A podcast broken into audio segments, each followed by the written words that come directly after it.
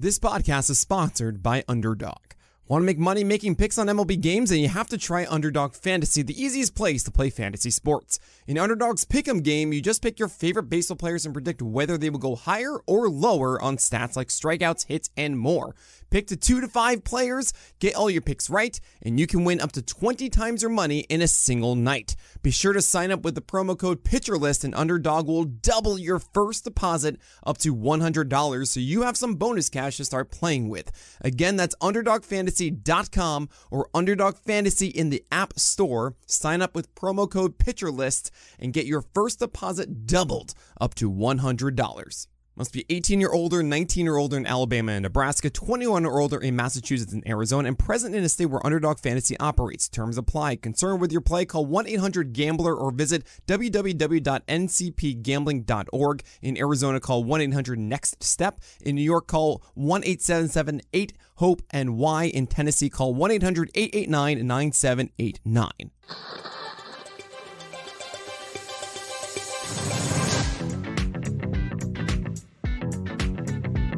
You're listening to This Week in Fantasy Baseball.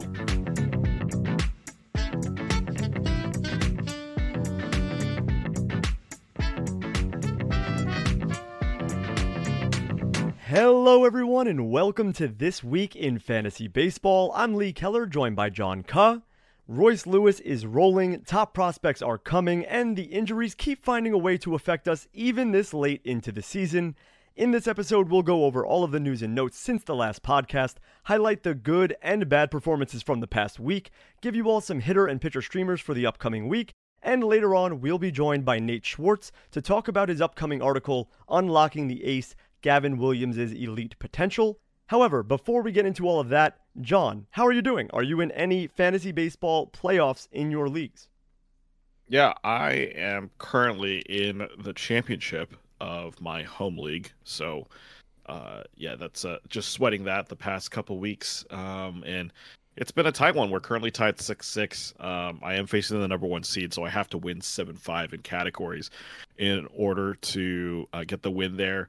It's nice because this is actually my first time that I've managed to get you know this far into the playoffs in this home league. I've been in it for three years only, so um, yeah, it's it's definitely fun to be in that championship mode, trying to make some vital last minute moves to to get any edge possible. I will talk about some of the players this week that shattered my fantasy dreams. So you know there is that. But um, yeah, no, full in full in the swing of that, and I think I'm in the playoffs in another one of my leagues. Uh, I think I'm fourth place in in that one, so I think I'm I'm in the playoffs starting next week, I think, uh, for that that baseball league. But I'm not I'm not paying as much attention to that one as I uh, as I probably should be, seeing as I think the playoffs start pretty quick. That's great though. At least you're in the playoffs. As long as you make it there, it's usually a successful season. I am in I guess two playoffs upcoming.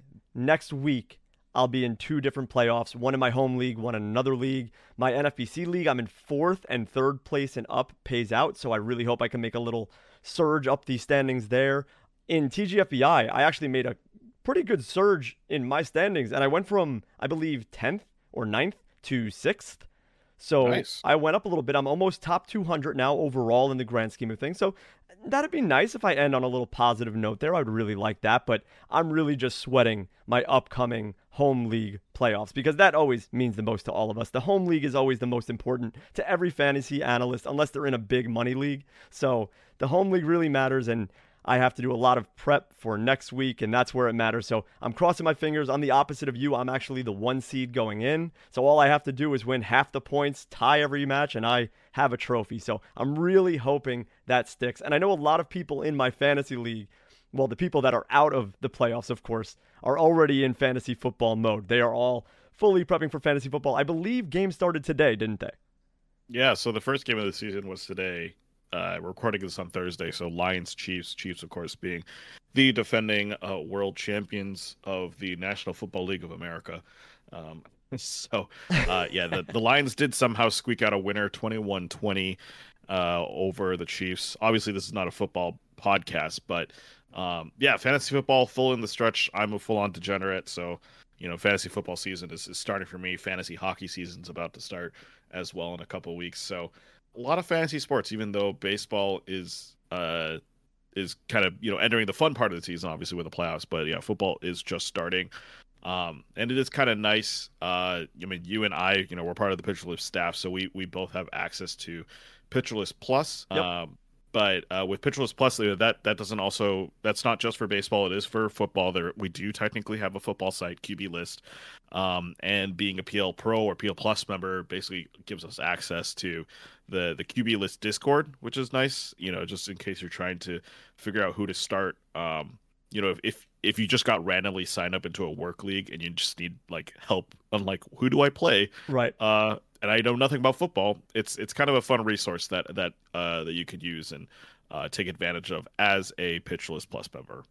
Oh, wow. Yeah, that's really good. I'm not a big fantasy football guy at all, so I know nothing about it. So if I do happen to ease my way into a league at some point, I'm definitely going to use that. I didn't realize we had that resource lying around, so that's fantastic. So yeah, if anyone is a Pitcher List Plus or Pitcher List Pro member, you have access to the Pitcher List Discord, which includes the QB list. So really cool there. Make sure you check that out if you are in a fantasy football league. But we have to move on to fantasy baseball talk because this is this week in fantasy baseball. But before we get into this episode, I'd like to remind all of you that you can follow our podcast on Twitter at ThisWeekPL, and you could send us your fantasy baseball questions to our email at thisweekplpod at gmail.com. It's late into the season, and we haven't gotten many emails to that email, but if you have been helped by us at any point in the season, if you're a listener to this podcast and you like what you heard, or if you think we can improve on anything, please send us an email. We'd love to hear from you. We want to know that we're helping all of you and we'd like the positive feedback.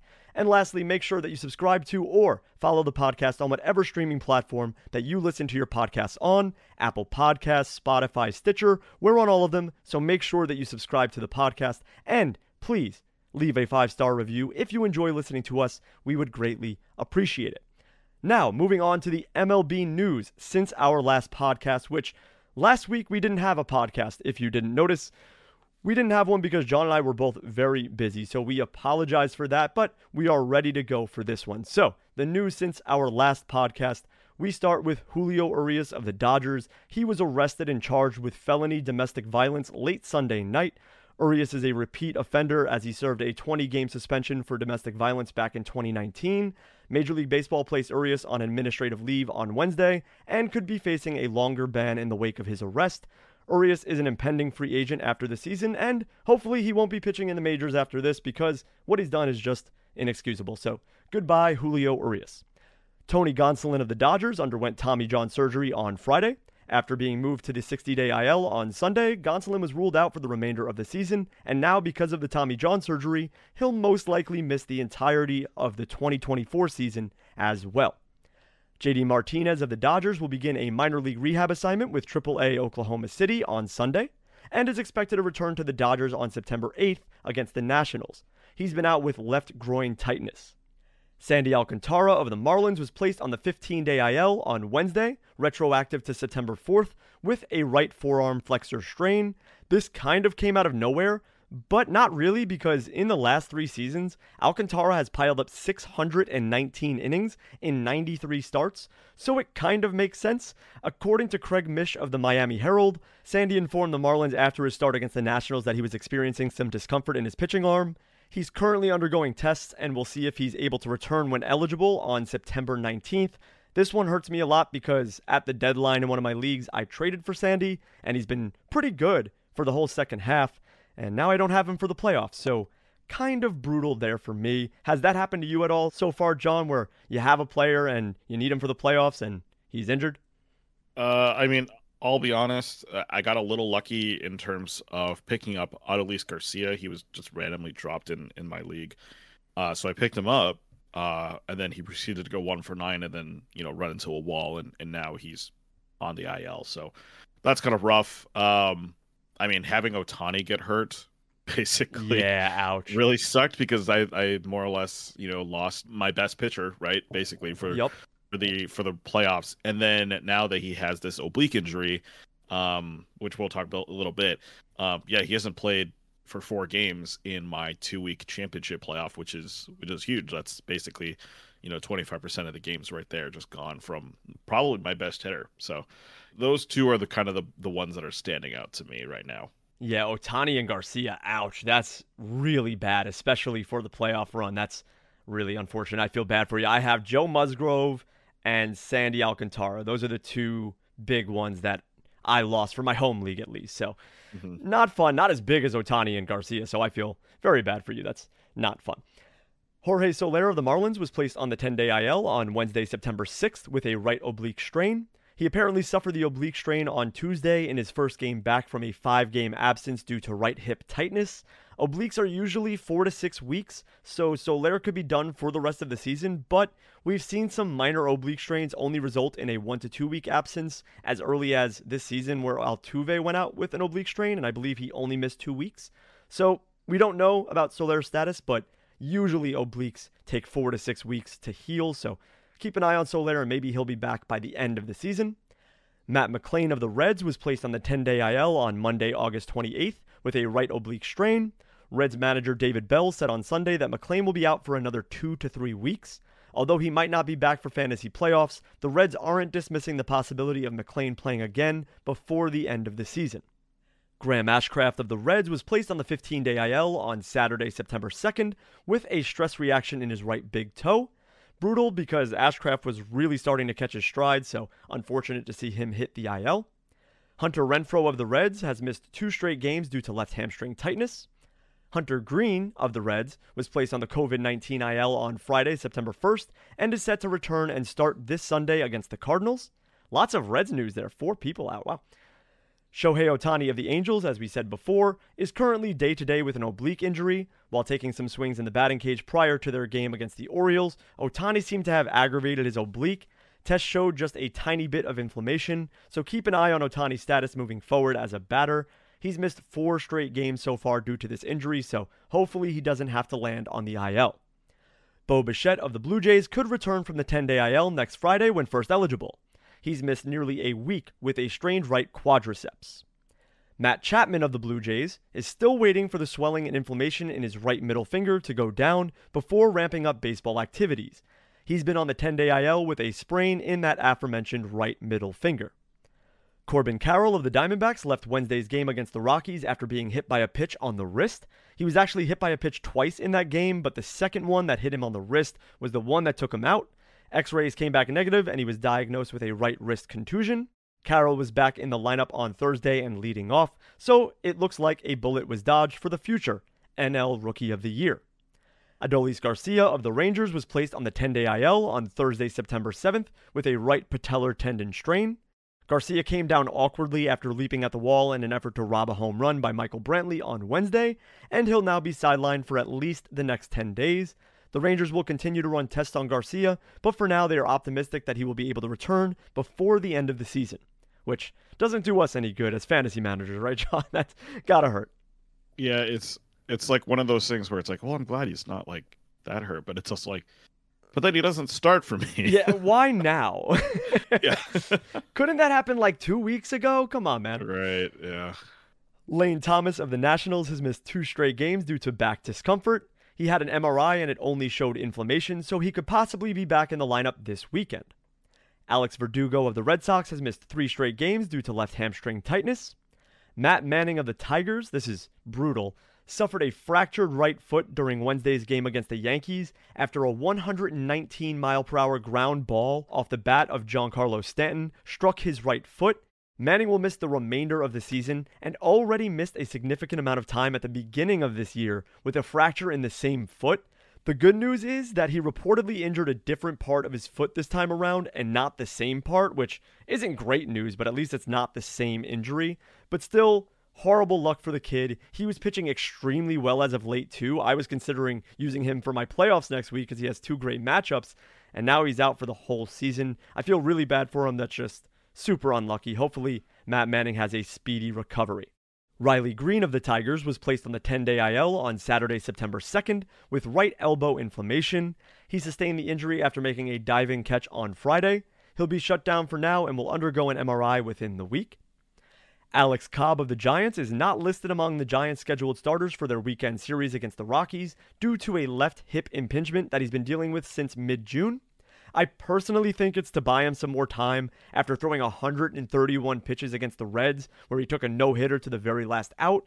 It clearly affected him in his start against the Padres this time around, and I think they're just electing to give him more rest, which completely makes sense. Felix Bautista of the Orioles had an MRI on his injured right elbow on Sunday. The Orioles will wait for the inflammation to subside before a decision is made on his next steps. He was placed on the 15 day IL on August 26th with what the Orioles described as a UCL injury, which just can't be good. That's probably Tommy John. We don't know, but I have to guess that we probably lose Bautista. And John, why does it feel that every time we have an elite top reliever where it's undisputed the best reliever, best closer in the game, why do we lose them the next season? Edwin Diaz coming into this one, we lost him. Now Felix Bautista going into next season, we lost him. What's going on? I wish I knew. Man, it, it just feels like every every single year it's like a gut punch on like who's gonna get Tommy John, right? Yeah. Like, uh man, Bautista was kind of a revelation, uh, because um, it, it's not like he completely came out of nowhere. Like I think a lot of Orioles fans were were pretty okay with him last year, uh, after trading away Jorge Lopez. Um, but yeah, this I don't think anyone was expecting him to become an elite closer this season, and then now it's yeah, well, looks like he blew out his arm, which which really sucks. Um, hopefully it's nothing like too severe, you know, I mean, like, but still, like UCL, even if it's just like a minor strain, like those almost always end up becoming Tommy John somewhere down the road. Yeah, it's just not a good sign for the Mountain. Hopefully it's okay because I'd love to see him pitch in 2024, but UCL is never good. Mason Miller of the Athletics was activated from the 60 day IL on Wednesday after missing four months of action with a UCL sprain in his right elbow. The Athletics stated that he will pitch in relief, most likely coming in for the middle of games and be limited to around 50 pitches. He fired two perfect innings with three strikeouts and got a hold on Wednesday against the Blue Jays. Kyle Wright of the Braves said on Wednesday that he expects to make at least one more minor league rehab start before rejoining the Braves.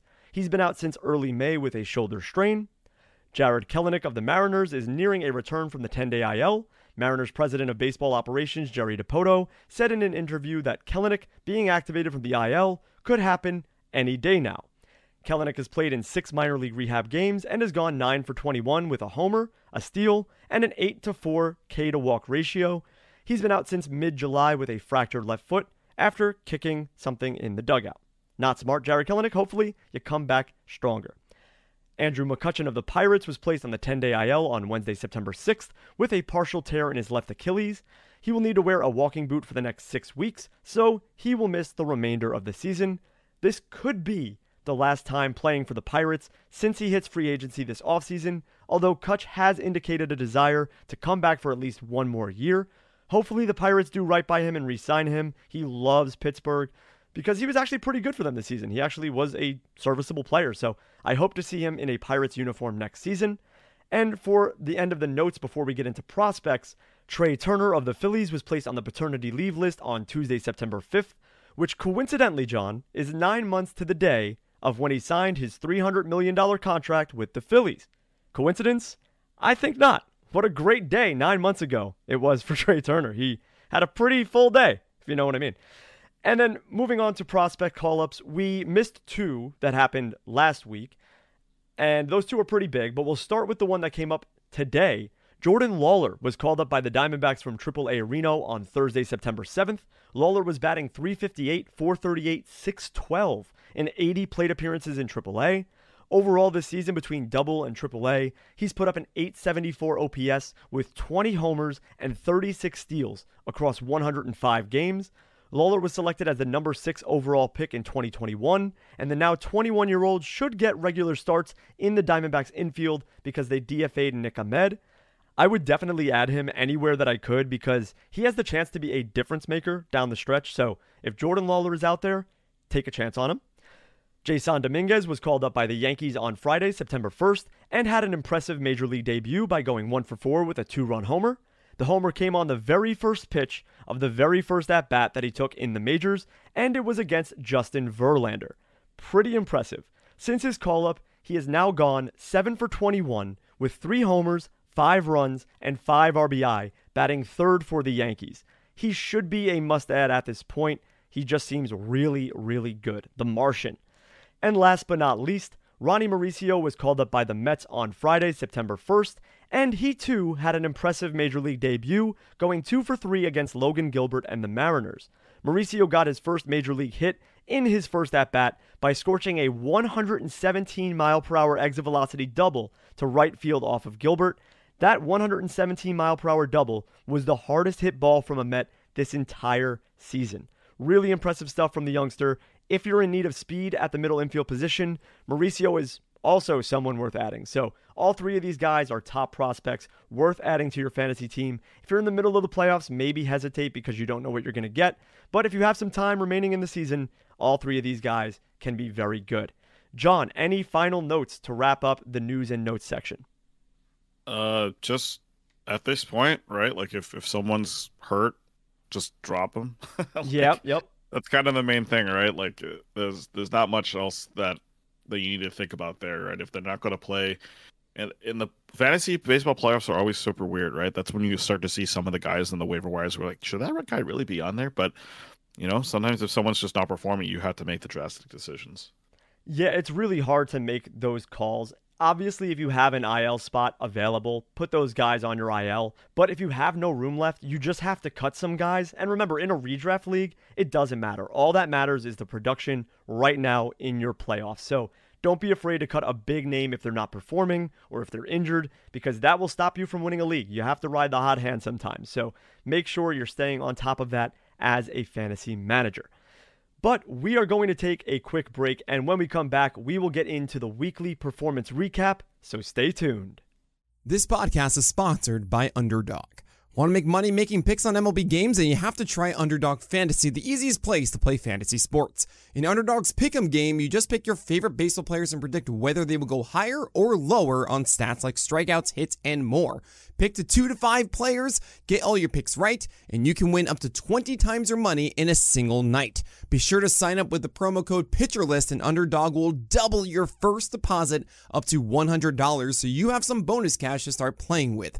Again, that's UnderdogFantasy.com or Underdog Fantasy in the App Store. Sign up with promo code PitcherList and get your first deposit doubled up to $100. Must be 18 year older, 19 year older in Alabama and Nebraska, 21 or older in Massachusetts and Arizona, and present in a state where Underdog Fantasy operates. Terms apply. Concerned with your play? Call 1 800 Gambler or visit www.ncpgambling.org. In Arizona, call 1 800 Next Step. In New York, call 1 877 8 HOPE. In Tennessee, call 1 800 889 9789. All right, we are back and it's time for the weekly performance recap. Just a reminder, we get most of our hitter and pitcher highlights from the daily articles on the Pitcher List website. The hitter recap and SP roundup articles are incredible resources to read through to see how players performed each day. But, John, who performed well over the weekend? Yeah, starting on Friday, we have, well, who else? Cody Bellinger. Uh, two for five with a homer, a run, three RBIs, and a stolen base for the combo meal.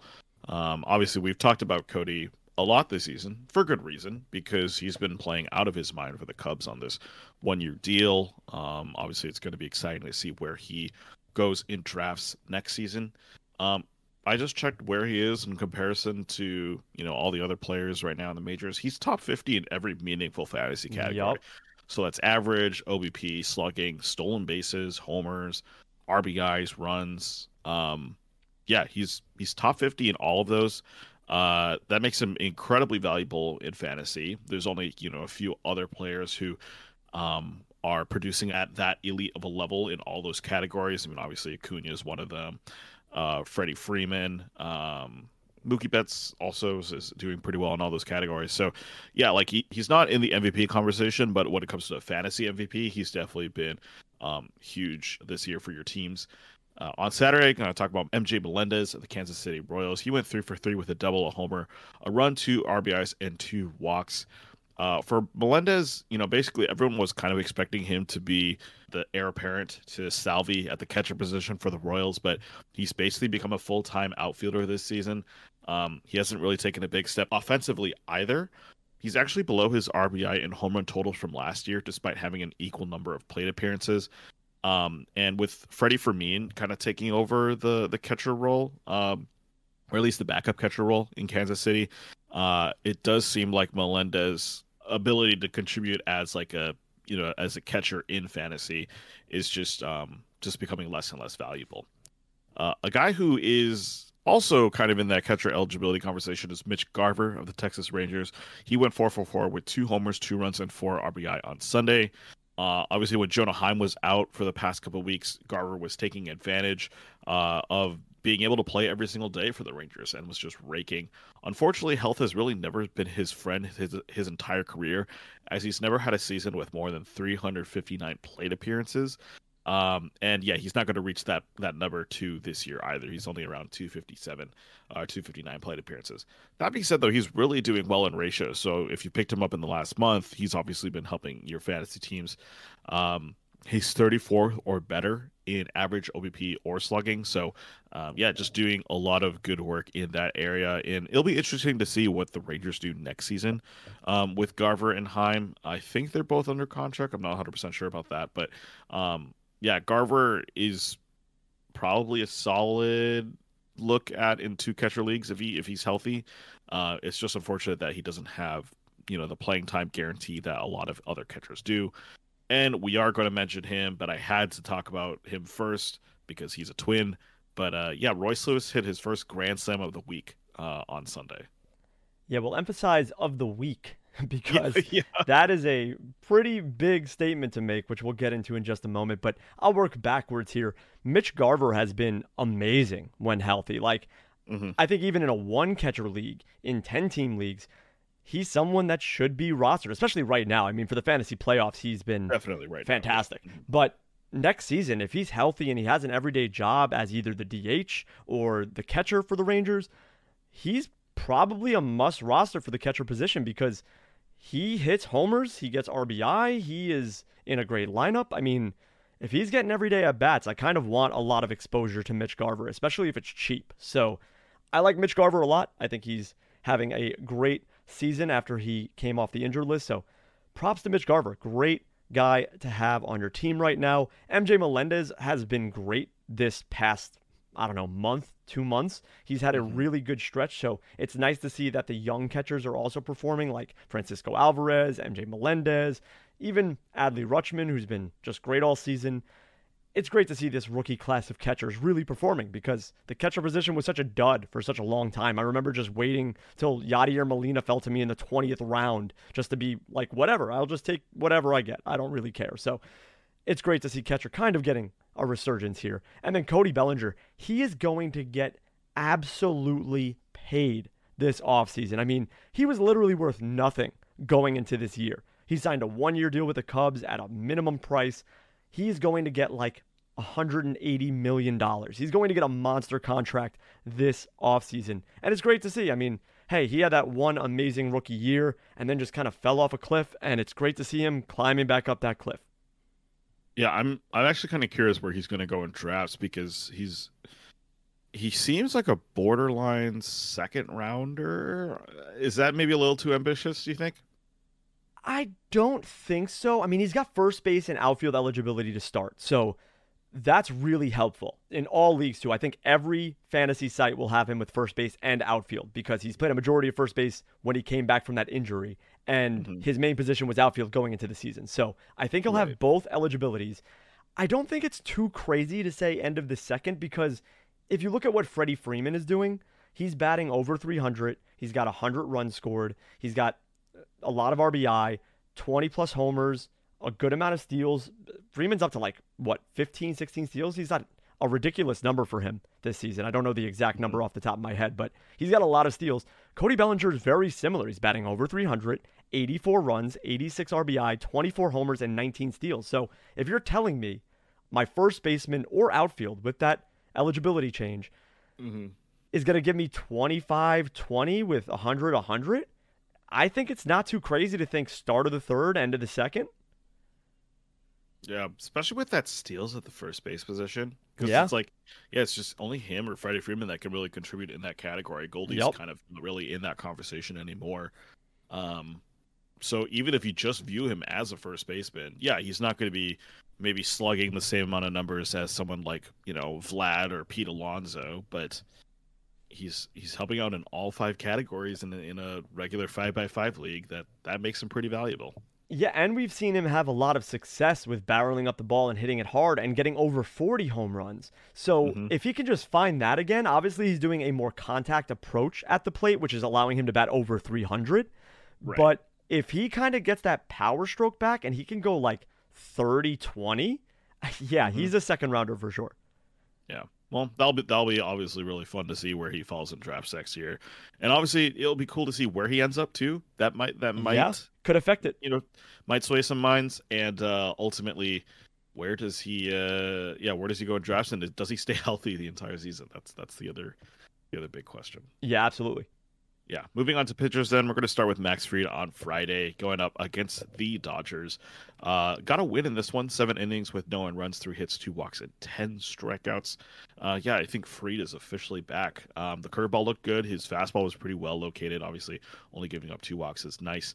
Uh, also got a quality start in today's start on Thursday. So yeah, Fried has been has been chugging along, looking good after injury. I know we talked about him a couple weeks ago as well, uh, just having some really solid games. And yeah, he's he's going to be really reliable for Atlanta down the stretch.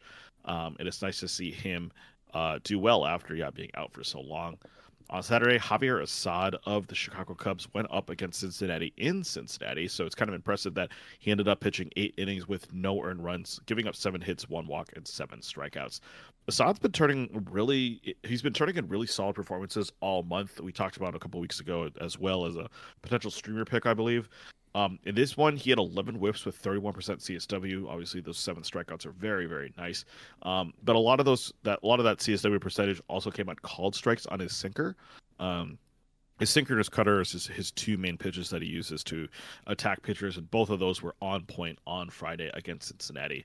So yeah, this is one of those you know just keep starting until it breaks sort of pitcher uh, pitchers. Um, Javier Assad, man, he's been looking really solid, and I, there's no reason for him to uh, basically fall off the wagon in this in this case, and for the for the next three weeks, I guess, of of performances. And then finally, another rookie in Bobby Miller of the Dodgers going up against Atlanta on Sunday. Seven innings with one run, three hits, only one walk, and five strikeouts. Um, he did have two straight starts where he just missed a quality start, going six innings but giving up four runs. So hitting a little bit of a blip um, on his season. Uh, but then, of course, he just came back and pitched this gem against the hottest team in baseball. Um, the strikeout numbers can still get better. Um, his slider got zero whiffs in this game on 10 pitches thrown. So, you know, as long as he is able to maybe improve his secondaries over the offseason, Bobby Miller might truly become a monster in that Dodgers uh, rotation. In this one, at least, though, his four seamer and sinker were dealing, got 11 whiffs between the two pitches alone. Um, and yeah, it was just a really solid day for him going up against Atlanta. Yeah, so Max Fried is definitely back. He's someone that's just so consistent and steady that you love when you see him go out there and give you a performance like this against the Dodgers, nonetheless. Seven innings, no earned runs, 10 strikeouts. So great to see that out of Fried. It's kind of what we expect by now, and it's just nice to see him have a better start because the last few were kind of rough. For Javier Assad, he's been fantastic as of late on Thursday when recording this, he did start against the Diamondbacks and he didn't have a great start. It wasn't terrible, but he went 5.1. He gave up three earned runs, had seven hits, one walk, and no strikeouts. The no strikeouts is the big bummer there because mm-hmm. he was nearly at a quality start, just a little inefficient. And I think Assad is still worth starting going forward. His schedule is not too bad. And if you have him or can stream him, he's definitely a good option. And then Bobby Miller, yeah, he is awesome. I think he is my second favorite rookie performer from this season, right behind Eury mm. Perez. Yeah. So Bobby Miller's going to be great if you could just hone in on those secondaries, keep them great, just learn how to pitch a little bit more as he keeps going on in his early career. I think he's going to be an ace in the making. Moving on to Monday, September 4th, from the Daily Hitting Recap article by Andrew Abramo, we start with Royce Lewis of the Twins. He went 3 for 4 with a homer, 2 runs, and 6 RBI. What Royce Lewis has been doing has been otherworldly. It's really not explainable. When he's healthy, the 2017 first overall pick by the Twins is a monster. But the health part has been the problem for Lewis throughout his young career so far. The stretch that he's on right now, though, is ridiculous. Lewis is the fourth player in MLB history and the first rookie to hit three grand slams in a span of eight games. So, as John mentioned earlier, he hit a grand slam over the weekend. He also hit a grand slam in the previous week, and he hit a grand slam on Monday. So he had three grand slams in the span of eight games. The grand slam that he hit on Monday was off of Lucas Giolito in the top of the second inning, and it was a nuke. For the season, Lewis has a 316, 367, 534 slash line with 11 home runs, 28 runs, 39 RBI, and 4 stolen bases in just 46 games played. He'll definitely be someone that will be interesting to monitor where he's going in drafts next season because he has third base and shortstop eligibility on most platforms, and he just looks so good when he's healthy. But that health kind of worries me a bit. So if he can stay healthy, I don't know, man. He might be a sneaky good value in drafts. Might be the sleeper pick from everybody for the year, but that might creep up his value when everyone starts talking about him in the offseason. Seiya Suzuki of the Cubs went 2 for 4 with a double, a homer, 2 runs, and 3 RBI. Seiya has been on fire as of late. He credits the success to a mental break that he took after going 0 for 3 with two strikeouts on August 4th against the Braves. Suzuki said that by taking a break and working on things with the Cubs hitting coaches, he was able to organize his thoughts really well before his at bats. The numbers sure back that up as well. Since that mental reset, he's raised his batting average from 249 to 275 and has hit 7 home runs, scored 21 runs, and has 21 RBI. With playoffs approaching for some or currently happening for others, Suzuki has gotten hot at the right time and has been absolutely incredible. He's batting either fifth or sixth in that Cubs lineup, which has been pretty good lately. So Seiya Suzuki's been great. And then just a quick shout out to Corey Seager of the Rangers, who went three for five with two homers, two runs, and three RBI. He has a 1.065 OPS right now. Can you just imagine if he played a full season? He might have been able to rival Ohtani for that AL MVP if he was healthy the whole season. So Corey Seager, I mean, John, we were high on him going into this season when he was a third or fourth rounder. Yeah. Do you think he's going to be a first or second rounder next season? Oh, that's going to be tough because I mean, there's still a lot of high quality players ahead of him. Uh, I do think though he probably goes around the turn. Uh, Yeah. that that first second round turn. Um, he, yeah, he just performs at the right at the right level. I mean, if you think about it, like Marcus Semien was kind of going mid second round, right? This Yep. year in drafts, somewhere- that's somewhere around there. Yep. I could totally see, yeah, I could totally see Corey Seager going like six to eight spots before him, and and Yep. he has shortstop eligibility too, right? So that's that's the big thing with with Corey is that he's got the the prime position, like you know, an elite position, um, kind of covered with all, you know, not all five categories. Granted, he's not stealing a ton of bases nowadays, but um, four categories at least, right? So really one of those guys who you know beyond. You know, Bo Bichette's kind of elevated his his stock this year. Yep. Trea Turner, who knows where he's going to be. Yep. Um, Bobby Witt, I think, is going to be above Corey Bobby Seager. Witt, yeah, Bobby Witt finally has actually kind of, you know, after this year where people were like, "Oh yeah, Bobby Witt, number one overall," it's like, no, that's crazy. Yep. Um, no, I think he's he's cemented himself as, as probably a first rounder. Easily, yeah. Yeah, I'm really going to enjoy the draft preview podcast we do because it'll be fun to like really think about this in depth of like who's going where. And yeah, Corey Seager probably is going around the turn for me right now. Yeah, I think I put Corey Seager kind of in the same category as Yordan Alvarez. Mm, And sure, That's because obviously Yordan has outfield eligibility, so it might be a little bit different because outfield was thin going into this season, and Mhm. shortstop's a little bit deeper than outfield nowadays. But yeah, Corey Seager is a four category contributor. So is Yordan Alvarez. I think Seager's going to have a higher batting average. I think Yordan's going to have slightly more home runs. But Yep. otherwise, I think they're pretty similar profiles where they're both great hitters with a lot of power. So I think that both of them could go in the similar range. So, and if Yordan was a first round pick this season at the end of the first round or the start of the second, I think Seager's probably right there next to him. yeah. That, that, I think that feels like the right thought process. Yeah, I agree. Moving on to pitchers from Monday from the SP Roundup article Broken in Woo by Nick Pollack. We start with Justin Steele of the Cubs, who went eight innings pitched, no earned runs, two hits, two walks, and 12 strikeouts against the Giants. The possible NL Cy Young Award winner continues to stay hot.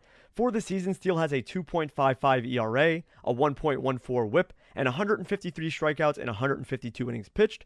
The 12 strikeouts in this start were a career high for him, and he's gotten a quality start in 11 of his last 14 starts. As long as his control is on point, he's a legitimate ace, and I think he's going to be a little undervalued going into next season. He doesn't give you some gaudy strikeout numbers, which you would want from like an ace. So I think Steele will be drafted around that SP2 range. But I mean, this is an incredible season. Him and Blake Snell are going head to head for this NL Cy Young, and both of them are kind of weird Cy Young winners, right? Like Blake Snell's got a billion walks, and Justin Steele has not a lot of strikeouts. So it's kind of a weird dynamic for the NL Cy Young. I'm going to talk about one of the other NL Cy Young candidates later and how he kind of fell out of contention after his start this week. But Steele and Snell seem like the guys going at it right now, and this start from Steele definitely helps his case. Next, we have Cole Ragans of the Royals, who went six innings pitched, no earned runs, one hit, no walks, and seven strikeouts against the White Sox. As Nick says, you can't spell Ragans without a G A. Unfortunately, his schedule has shifted a little bit. He was originally lined up to have one of the softest schedules for the remainder of the season. I was telling all of you on the podcast, make sure you keep Ragans. His schedule is a softball, but it shifted a bit. And now he gets the Blue Jays on Sunday and then the Astros twice in a row. However, Ragans has been so dominant that I'm still trusting him in these tough matchups. So please bring us home a championship, Cole. You've been amazing. Prove that you're the best Cole in the game, not Gerrit Cole. Cole Ragans, the best. He is insane right now. Next, we have Merrill Kelly of the Diamondbacks, who went seven innings pitched, one earned run, four hits, one walk, and 12 strikeouts against the Rockies.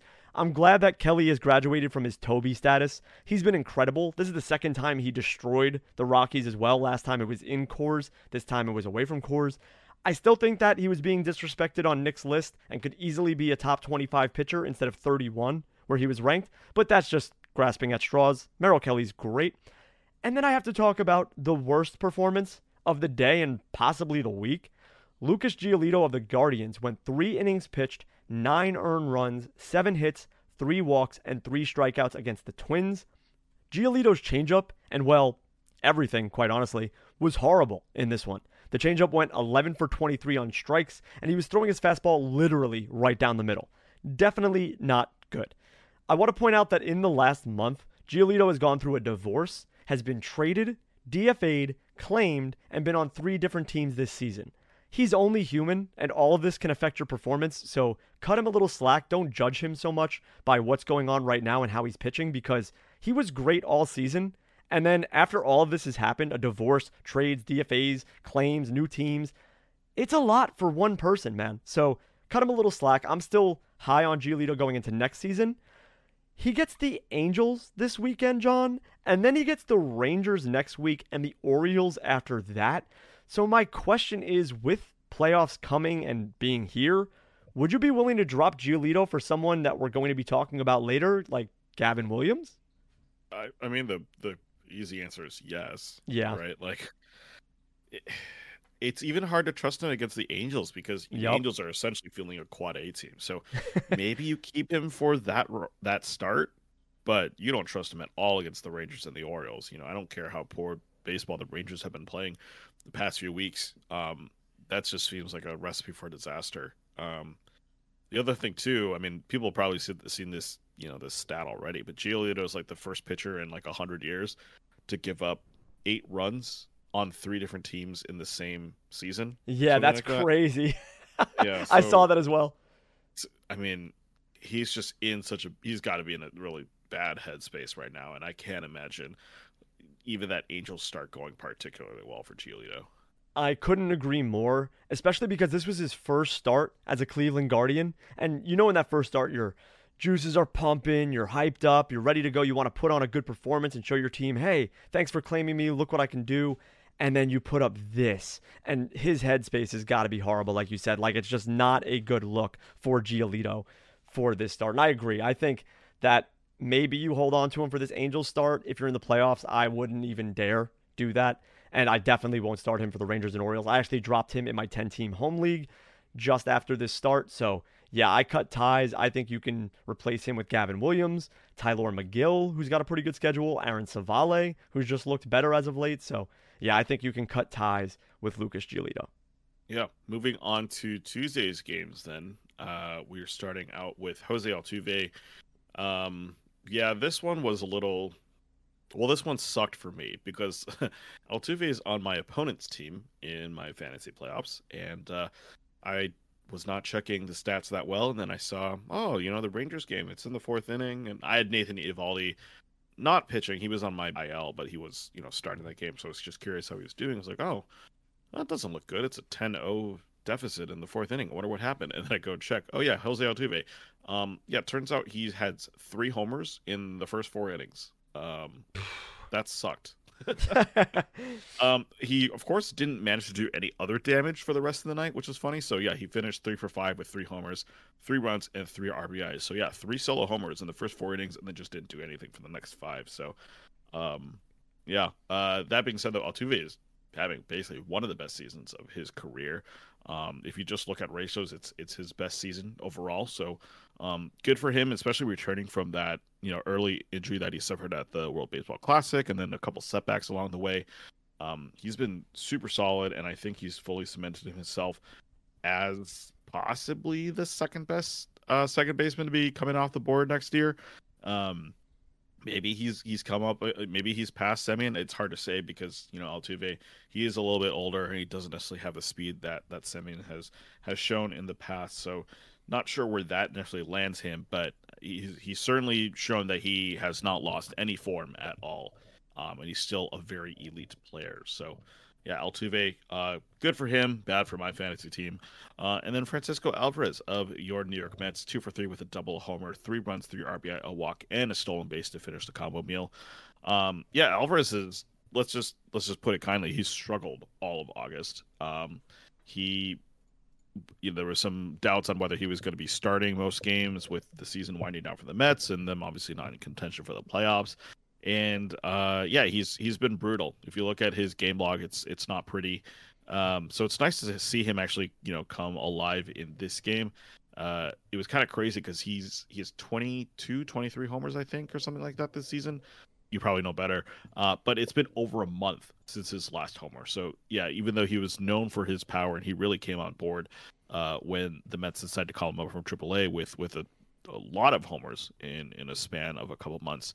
Um, yeah, it's been a pretty dry spell for him the last month. So for Jose Altuve and your comments about him versus Marcus Semien, I think I might dare to put him above Marcus Semien. It's also a case for Ozzy Albies, who's been great this season, but True. he yeah. also has injury concern as well, so he might be up there too. But I think I take Altuve over Semien. Let me tell you something real quick that you probably didn't realize because mm. I didn't realize it until I just looked right now as well. So Marcus Semien, so far this season, has played in 139 games, which is fantastic. He's played pretty much every game. Yeah. Mm-hmm. He has 22 home runs, which is fantastic. 104 mm-hmm. runs, 85 RBI, but he has 14 stolen bases. Okay, right. so 14 okay. steals yep. in 139 games played. Mm-hmm. Jose Altuve has played 69 games this season and has 13 stolen bases. Oh, which. I didn't realize that, first of all, he's only played 69 games. I knew he had a lot of injuries and he missed like two months to start the season yeah. and then missed a little bit more time with an oblique. But I didn't realize he had 13 steals in 69 games. So, yeah. I okay, I thought, this, I thought the speed had dried up. no, yeah, his speed is, I think, stronger this season than the last few. I know he didn't wow, steal for a few seasons before, but yeah, right. it looks like he's back on the stealing train since they changed the bases. So All I right. think for me, yes. I take Altuve over Semien. I mean, right. They both have great lineups, so that's not an issue. They're both going to score mm-hmm. probably the same amount of runs. I think Semien has an advantage in RBI, but I think Altuve has a little advantage in steals, and I think they hit similar homers. So yeah, I'll take Altuve just for the track record, and I think both of them are a coin flip. I think they go around the same range. And right. also a crazy stat too. Altuve hit three home runs on Tuesday. Altuve had three homers before the seven, eight, and nine hitters for the Rangers even had their first at bat. Yeah. That is actually insane. That's not even yeah, that, real. Yeah, that was kind of it was a rude like welcome back to the league moment for Nathan Eovaldi, that's for sure. Yeah, it was not good for him. and then Francisco Alvarez, like you said before, yeah, he has 22 home runs for the season now, so he's had a mm-hmm. great season for being a rookie catcher. Of course, he's had his ups and yeah. downs. Didn't homer for a month. I still love him, but the one thing I wanted to mention about him, it's nothing baseball related, but he actually wanted to learn how to do interviews in English. So he asked the on field reporter Steve Gelbs to host an interview with Alvarez in English and just tell him how he did and give him tips. It was all off hmm. camera and stuff. And then okay. in his next interview, post game after this game, actually. He was interviewed and they asked him a question and he answered it in English. And he said, See, look, I did it in English. And he was really happy. And that is awesome. You know how much I love seeing that? Like, kudos to him. English is such a horrible language and it's so hard to learn. And it's great to see stars that don't have English as their main language learn the mm-hmm. language and do interviews in that. Like, if Ohtani starts doing interviews in English and Alvarez does interviews in English and all these amazing players from different backgrounds and all walks of life start doing interviews in English, they're only going to draw more fans to the game. So, I love seeing that. So big kudos to Francisco Alvarez. Keep killing it. Your interview was awesome. You speak great English. I am very proud of you. That's awesome. Nice. Yeah, moving on to pitchers then. Um, two guys who are facing off against each other, thanks to Nick Pollack for the Kershaw Patrol uh, article uh, for the SP Roundup. We're going to talk about Ken Waldichuk and Chris Bassitt, who are facing off against each other. Oakland versus Toronto. Bassitt back at his old grounds. What's going to happen? Um, two elite pitching performances, really. Uh, Waldichuk went six innings with zero earned runs, four hits, three walks, and three strikeouts. Uh, the main thing for him was his changeup was was cooking. He had seven whiffs on 21 thrown. Of course, that's a little bit of a uh, not par for the course for Waldichuk. He has not been very good this season. Um, there really isn't much to talk about for Waldichuk, unfortunately. Um, he was, you know, part of that trade uh, from the Yankees to the A's last season. Um, uh, I believe that was for uh was it Frankie Montas, right? That was I believe that was the trade. It was Frankie Montas, right? Uh, JP Sears and Waldichuk for um for Montas, but uh he's had a really terrible ERA this season. Uh, the WHIP also is not very good, and uh, I think they're both below like 20th percentile. I think overall for all pitchers. So yeah, there really is no reason to start Waldichuk unless you're streaming in a deep league. But you know sometimes he does uh, fall into pretty good starts here. So. Um, you know, if that's something, if that's someone you're looking for, the Oakland A's do have a pretty decent schedule, I think, for the rest of the season. So uh, maybe that's something to to look out for. The other bump though was Chris Bassitt, of course, facing his old team in the Oakland A's. He went eight innings with one and run, seven hits, no walks, and seven strikeouts. Um, yeah, Bassitt's been really solid this season. He's uh, doesn't necessarily have elite numbers. Actually, this is his fourth season with a higher ERA than the previous season. Um, and his third straight season where his whip has been higher than the previous season. So it's not like he's like found something and become an elite pitcher but he's been incredibly steady this season. Doesn't matter who he's facing, he's you know chugging out a really decent start. But because he's also facing Oakland in this case, he chugged out a you know a better than average start. Right, seven strikeouts, eight innings is really good. Um, 18 whiffs on the day too, which which led all pitchers. Uh, got 15 called strikes as well, leading to a 34% CSW. Um, main thing for him of all the pitches he throws, obviously there's like eight or nine, I think, if you look at uh, Statcast or a pitcher list page. um, his main thing was that his curveball and his sinker were particularly good, uh, over 30% CSW on both of those pitches alone. And yeah, that was helping him uh, bruise through that Oakland A's lineup. Ken Waldichuk, I don't have much to say about because he's not a mainstay for fantasy. He's been great as of late, so he might be someone that you want to stream in a good matchup. Obviously, he can't stream against his own team, which stinks, but yeah. Waldichuk's been very good and he's been serviceable. He was great in this start against the Blue Jays. And then on the other hand, Chris Bassitt, he's been great all season. He's had some really bad blow up starts from time to time, but outside of those starts, he's went like seven, eight innings and gave up two runs or less in all of them. So he's been really good. He's been underrated. Chris Bassitt's always underrated. He just kind of gets the job done quietly and isn't very flashy. So yeah, Chris mm-hmm. Bassitt's been pretty good for the fantasy season. Moving on to Wednesday, September 6th, from the Daily Hitting Recap article by Jim Chatterton, we start with the aforementioned Marcus Semien of the Rangers. He went 4 for 4 with two home runs, two runs, three RBI, and a stolen base. This was a crazy game for Semien. Obviously, for several reasons, he went 4 for 4, he hit two homers, he stole a base. But the crazy thing is that all four of his hits had a 100 mile per hour exit velocity or higher. Semien has had an extremely productive season leading off for the Rangers. He has a slash line of 277, 350, 463 with 22 homers, 104 runs, 85 RBI, and 14 stolen bases. The 350 OBP is actually Semien's highest since 2019. I'm sure that if you roster him in fantasy, you've been very happy. And next season, he'll probably go in a similar range that he went this season, somewhere around Altuve and Albies, as one of the top second basemen off the board. And then we have Jose Abreu of the Astros, who went 3 for 5 with two home runs, two runs, and seven RBI. Abreu has been a humongous question mark all season. I think that he's been the most confusing player by far. Going into drafts this season, he was going within the first eight rounds due to his move to the Astros. Well, through April and May, he was slashing 211, 276, 260 with one home run and a 49 WRC. Since the end of May, he started hitting the ball a bit harder and has made his slash line look at least respectable. I think he's finally starting to heat up and come around. So if you've kept him on your bench or if he's floating out there on your wire, he might be worth using for the final stretch of the season while the Astros continue to fight for a playoff spot. So Jose Abreu is kind of turning it around, but also a huge question mark. Yeah, uh, just going back to Semien, um, even though he hasn't had the same year that he had last year, right? Obviously, hard to replicate that 30 homer um, uh, performance that he had last season. Um, I, I, think most people weren't expecting him to reach that. Um, actually, he didn't get the 30 homer. Sorry, he went 25 25. That was right. Um, yeah, he hasn't gotten close to that this season, but he's been more than serviceable as you know a second baseman on your team.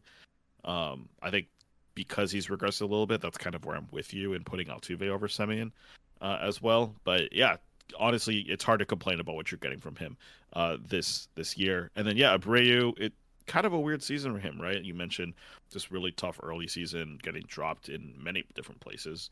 Um, and frankly, you know, well deserved because there were some other guys, Christian Walker, Koff Koff, who um, should have been drafted over him and uh, were doing much better than than Abreu. I'm honestly more curious how he does next season in Houston. Um, he did sign, I think it was a three year contract with them, and they don't have any plans to move him off first base as far as we can tell.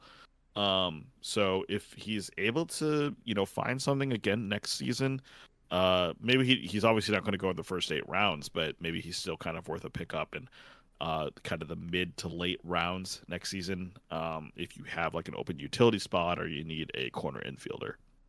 Yeah, I think he's kind of on the way out for fantasy relevance. I could see him going in late rounds of your draft, like 16, 17, 18, as like a Josh Bell type, where you're like, sure. oh, I'll take either Josh Bell or Jose Abreu, one of those kind of guys to fill my first base position if you missed out on the big field over there. So, yeah, I, I think Abreu is kind of relevant, but he's kind of on his way out. I mean, he was a guy that forever was a consistent 30 homer, 100 RBI guy.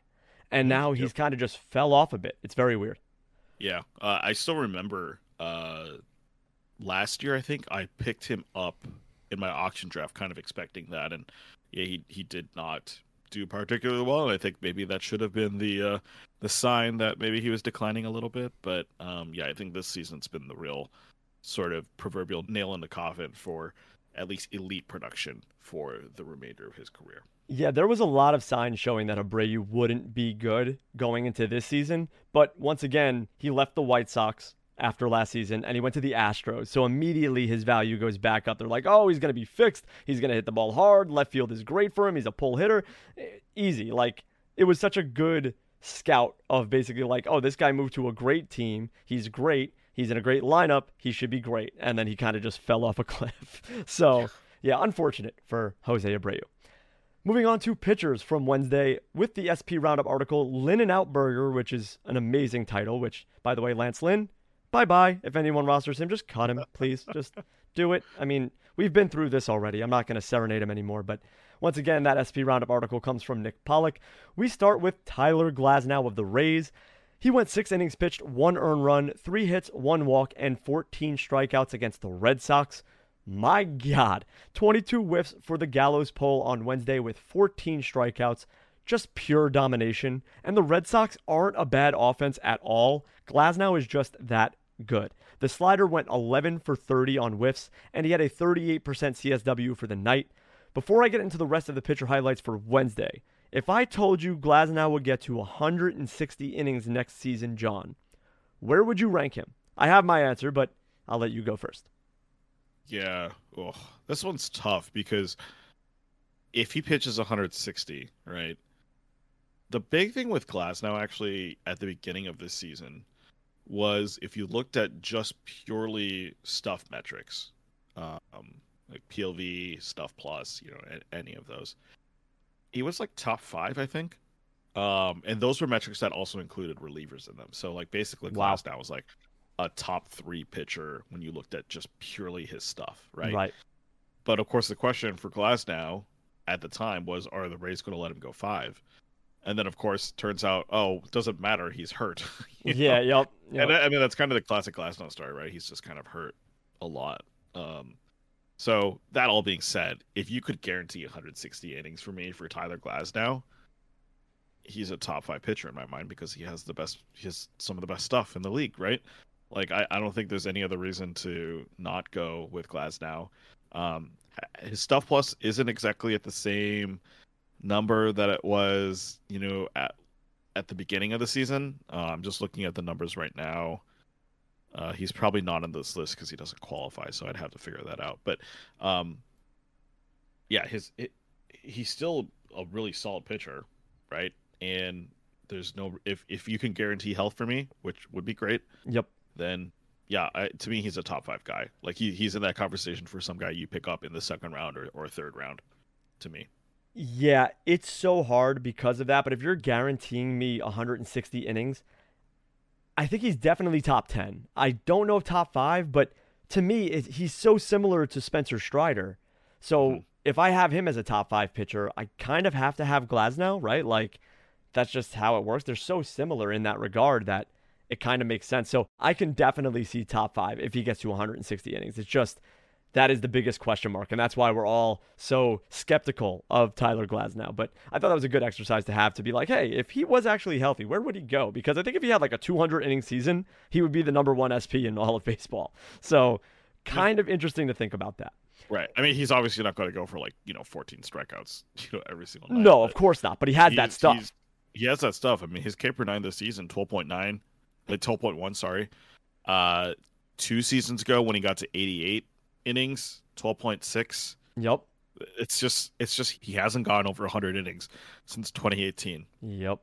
So yeah, like guaranteeing 160 would be great, but it's probably going to be more like 110, right? Yeah. And uh can you stomach that in the fourth round? And I think the answer is no. I agree with that. I'm not going to take someone that I might get 100 innings out of. That's the worst part. And if I miss out, I miss out. Obviously, he's an amazing pitcher. And if he is healthy, then ouch, that hurts me. But if he right. isn't, which he probably won't be, then I kind of stay safe. So that's usually how I play as a fantasy manager that I would stay away. But if I see one healthy season out of Glasnow, I'm probably going to buy in. And then when I do buy in, he's going to get hurt. So yeah, it's always that I mean, not, twist and turn. Not to extend the conversation too long, but it's kind of the same argument for, for like guys like Kershaw, right? Yep. Um, if you can get 130 innings of Cy Young production out of a guy, is that better than 180 out of some guy like uh, Merrill Kelly, who we just talked about, right? Yeah, yeah. A fringe top 30 pitcher. Yep. Um, but will get you a ton of innings. Um, granted, this year he's only at 150, so maybe not the best example. But yeah, if you could get 100, 160 innings out of Merrill Kelly, is that better than 120 out of someone like Glasnow or Kershaw? Yeah, that's a great oh. debate. And we had that debate going into the season with DeGrom, right? Like, yeah. we knew he was going to only get maybe 120 innings. And we're like, hey, would we mm-hmm. rather this or would we rather 180 from Jordan Montgomery? Like, yeah. what's the pull there? And we kind of said, okay, we'll knock DeGrom down a little bit. But that's the same thing for Glasnow, all these guys that are injury prone. So, very unfortunate. But if he is healthy, he can be one of the best pitchers in baseball. Moving on to the next pitcher, Zack Wheeler of the Phillies went six innings pitched, no earned runs, one hit, two walks, and seven strikeouts against the Padres. I think Wheeler is easily a top six pitcher next season. This year, he's been extremely consistent. He's put together a 3.49 ERA, a 1.05 whip, and 192 strikeouts in 170 innings pitched. Wheeler has collected a quality start in 13 of his last 16 starts, stretching all the way back to June 8th. He's been everything that you want out of an ace, especially this season that has been beyond chaotic. Wheeler is just awesome. Obviously, you'd like to see a slightly lower ERA, but in this climate, I'll take whatever Wheeler's giving me right now because he's been incredible. And then also just two shellackings. Spencer Strider of the Braves went 2.2 innings pitched, six earned runs, six hits, three walks, five strikeouts against the Cardinals. And Max Scherzer of the Rangers went three innings pitched, seven earned runs, six hits, two walks, and four strikeouts against the Astros. Strider just didn't look good in his start on Wednesday. It was a one night bland, in my opinion, but like I said earlier, this start definitely hurts his NL Cy Young chances. Like, this kind of takes him out of the running.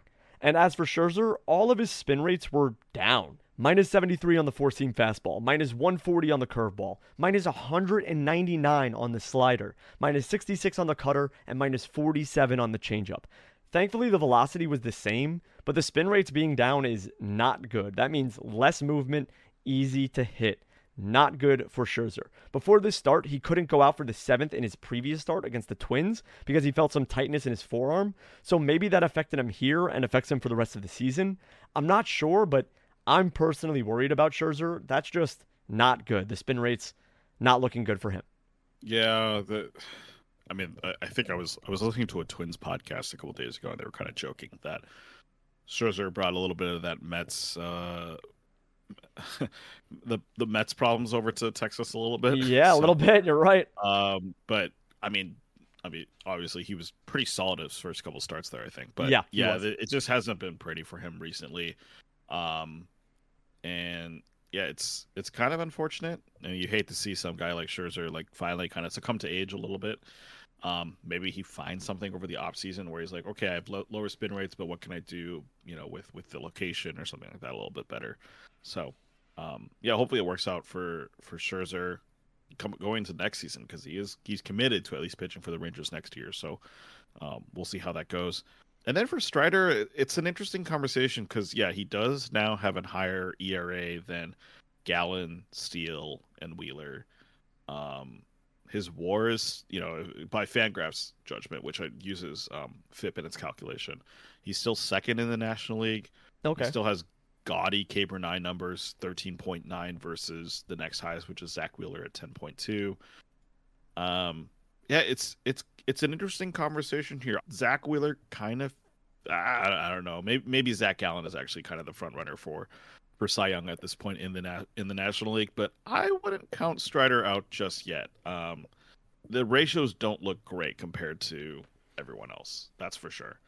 Um, but this that strikeout number, man, it's it's it's still really high compared to everyone else, and um, I don't know if that's what pushes him over the brink, but it at least helps make up for maybe the blip in his ERA and his WHIP. I agree with that. I think Snell, Steele, Gallen, Wheeler, all those kind of guys are just a little bit overall more well rounded. Spencer mm-hmm. Strider's 250 Ks in 162 innings pitched is nuts. I mean, it's insane. It's it's stuff you really never see.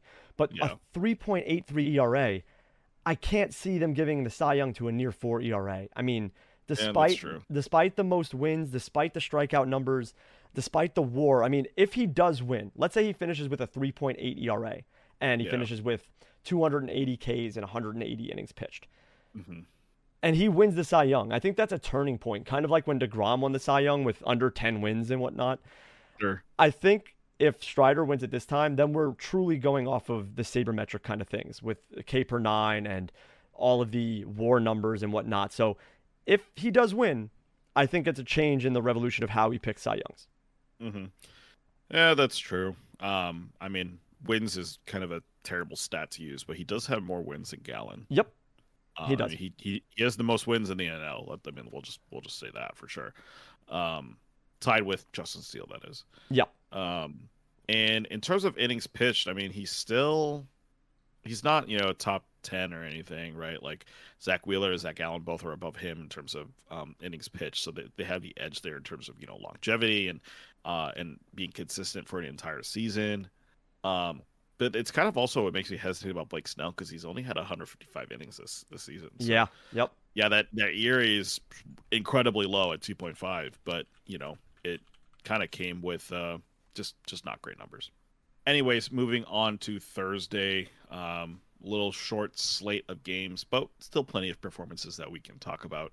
Uh, we're going to start with the Dodgers, specifically Chris Taylor, the utility man. Uh, three for five with a homer, one run, and five RBI. Uh, honestly, he has not been particularly great this season, but that's Chris Taylor for you. I mean, it's not like you expect too much out of him every season. He's just going to be, you know, maybe a solid guy that you can insert a week here, a week there if the matchups are good.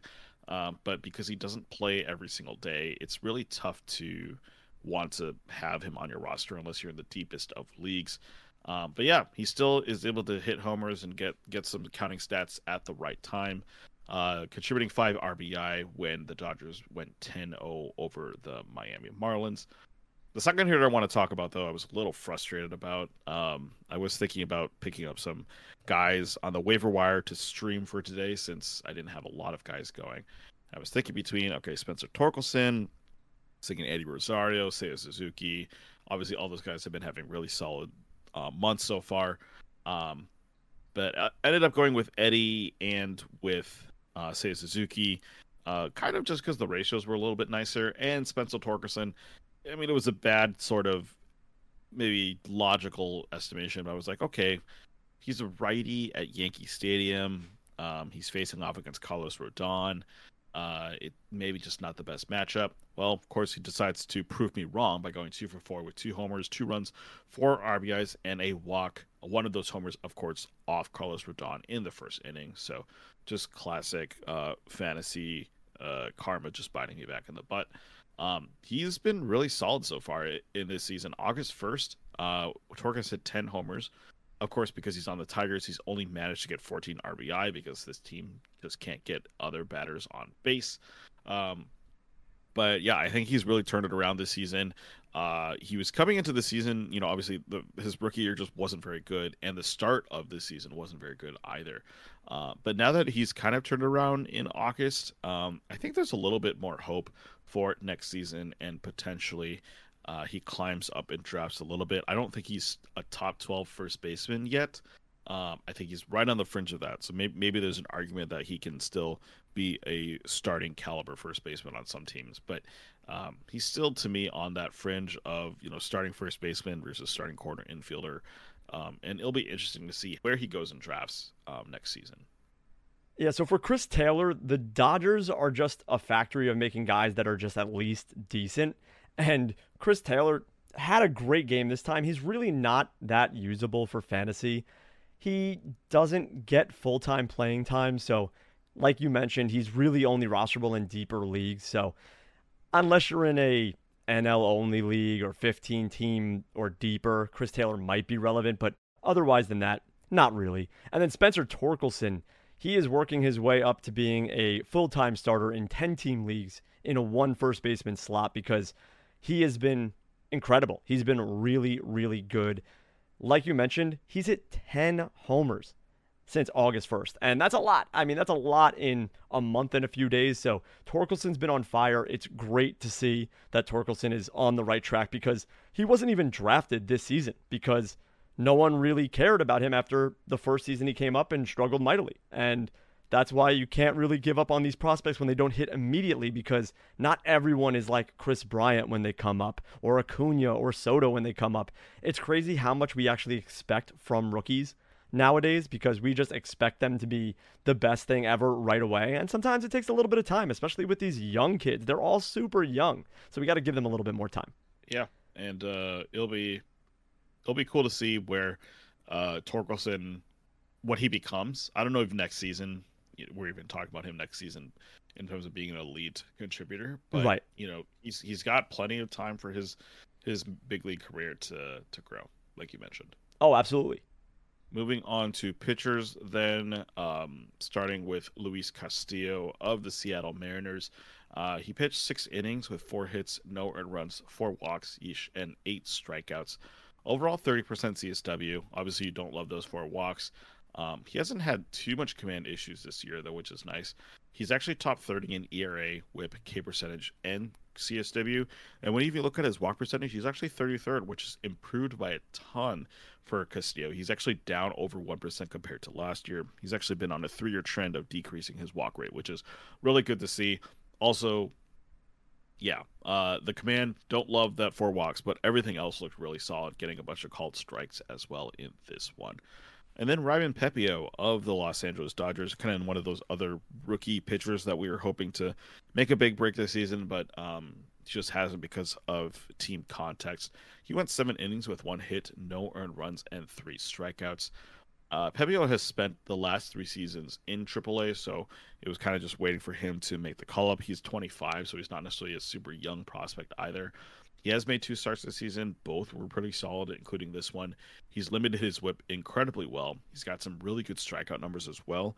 Maybe not necessarily in his starts. In both his starts, actually, funny enough, he had three strikeouts, but he did pitch in relief for the Dodgers a couple times as well.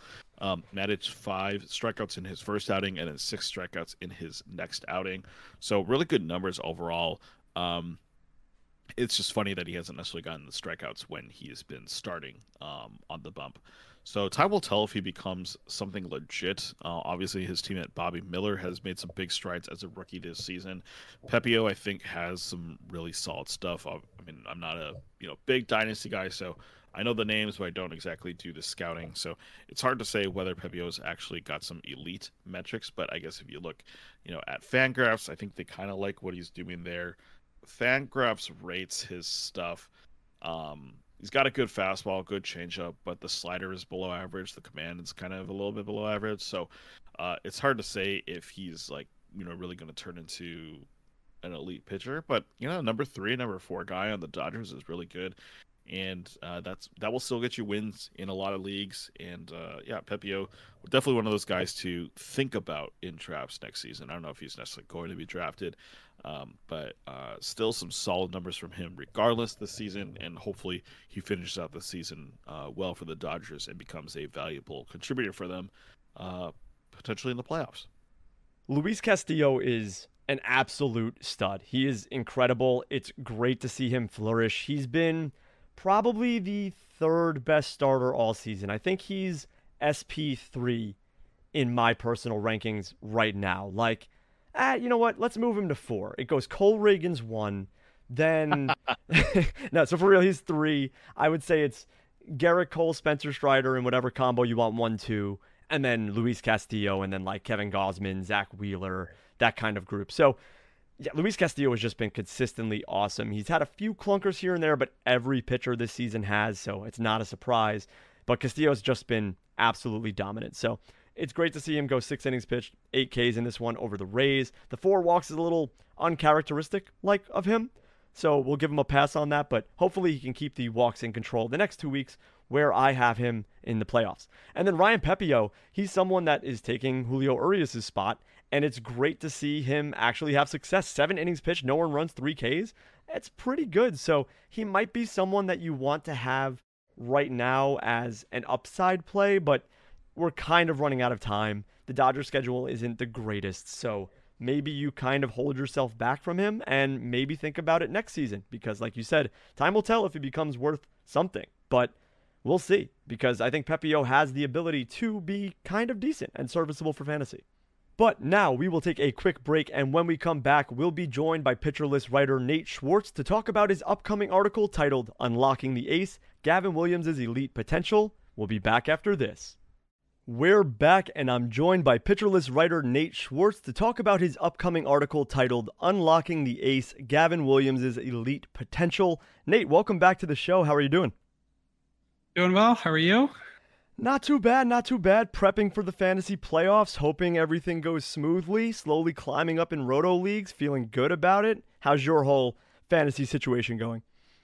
Going pretty well. Uh, in the thick of my playoffs, uh, which are going uh, not as well as I had hoped, uh, but at least better than uh, my St. Louis Cardinals uh, playoff hopes. So, you know, I'll take what I can get in that regard. I'm a New York Mets fan, so I'm in the same boat as you. We both had pretty disappointing seasons, so we'll just have to take that and hope that we have better luck in the fantasy playoffs. But before we get into your upcoming article, let the people know a little bit more about yourself. You've already said that you're a Cardinals fan, of course, but what do you do over at Pitcher List, and what's your fantasy background? So yeah, I'm uh, Nate Schwartz. You can find me uh, on Twitter at underscore uh, Nate Schwartz. Um, I'm on the Going Deep, deep team at PitcherList, uh, mostly doing a lot of pitcher research. Um, I also do some of the uh, MLB Morning News, mostly on Mondays. Uh, and you obviously can find me in the PitcherList Discord talking about any and all baseball related things. Love that. So, your upcoming article is all about Gavin Williams, but before we jump into talking about Gavin Williams, this entire rookie pitching class has been fairly impressive so far. Other than Gavin, who else of the rookie pitchers has really stood out to you this season as valuable fantasy assets for next year? So I think the one that stands out here the most is Eury Perez, um, with less of a restriction on his uh, inning count next year. I think he has the potential to be uh, potentially top 20, top 15 starting pitcher, and can maybe even dethrone uh, Sandy Alcantara as uh, the Marlins' number one pitcher. Uh, he just has so much upside. Uh, another guy who has uh, surprised me this year was Kodai Senga, who's really been phenomenal down the stretch, and I think he is capable of being a solid, you know, 25 to 30 starting pitcher in 2024. And I can go on. I love uh, how loaded this uh, rookie pitching class is. Uh, but the other guys I'll mention who I'm personally intrigued in for next year is uh, Bobby Miller, Taj Bradley, and of course the uh, man of the hour, Cole Ragans. Yeah, well, oh my God, we don't have to get into Cole Ragans right now. I might start sweating because I love him. He is incredible. But I agree, this rookie pitcher class just seems different than in years past, where we might have had one guy or two guys come up where it was like, wow, that guy's pretty sick. Like, for instance, Stephen Strasburg, when he came up, he was the like only good starting pitching prospect and he panned out and worked. But it seems like a lot of these guys are coming out of the woodworks and just being great right off the bat. Like Tanner Bibee's been really good, Bobby Miller, Eury Perez that you mentioned. There's a lot of good talent here with this rookie class and I also think that Eury Perez is going to be phenomenal. I think he's going to be a top 15 pitcher, and it's scary to think where he's going to go in drafts next season. I am not looking forward to paying that price. I'm probably not going to pay that price because innings concerned. I'd rather have someone that goes a little bit deeper, but yeah, Eury Perez looks phenomenal. There's just so many good pitchers, and Gavin Williams is one of those guys. I'm very excited about him as well, even though we are excited about Eury and all these other guys. Gavin Williams is really, really good, but let's break down Williams' pitches, starting with the fastball. He uses his over 50% of the time and can touch the high 90s. I believe I saw him hit 97, 98. How do Williams' physical traits help make this fastball a legit pitch, despite the fact that the pitch itself doesn't have any elite shape characteristics? So yeah, the pitch itself um, just grades out at a 116 stuff plus, which is very good, but not in the elite of the elite. Um, and as you said, you've seen him touch 97 uh, in his recent start uh, on Wednesday against the Twins. He went as high as 99. Wow. Um, but he gets a lot of his productivity on the fastball from his elite extension.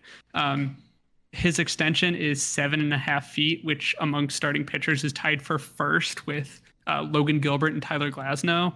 Um, I don't think I realized this when I first watched him because he isn't as lanky as the other uh, two pitchers who really kind of make it on the mound seem like they are as tall as they are. Um, and Gavin Williams is just a bigger guy, but at seven and a half feet, he's allowing his 95, 96 mile an hour fastball to get on hitters even quicker than they're seeing from anyone else. Additionally, he's locating it very well. He throws the pitch for a lot of strikes at a uh, 66% uh, strike rate, which is above average, but he keeps it up pretty well, which allows hitters to struggle to actually put it in play and do damage with it, as well as elevate it above the zone and get some whiffs. Yeah, I think that's his bread and butter, right? To be able to locate that 97 on average mile per hour fastball high in the zone and be able to kind of execute somewhat of a Blake Snell blueprint. He doesn't have that elite curveball or anything, but that slider is something that he can play off of to make that fastball better. And it's incredible to see him use that fastball because he's a pretty big dude. I didn't think he was as big as he was when I watched him on the mound. He's a stocky guy that's tall and like you said, he doesn't have the same extension lankiness wise as those other guys do, like a Tyler Glasnow, but his fastball is pretty lethal. I don't think I've seen many fastballs that look like that from someone that looks like him. You know what I mean?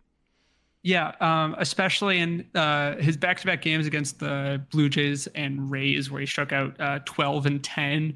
Um, there were moments where he was just throwing the fastball where he wanted it and was just overpowering every hitter in both of those both terrifying lineups. Um, and that really kind of opens the eyes of what can he really do at his potential.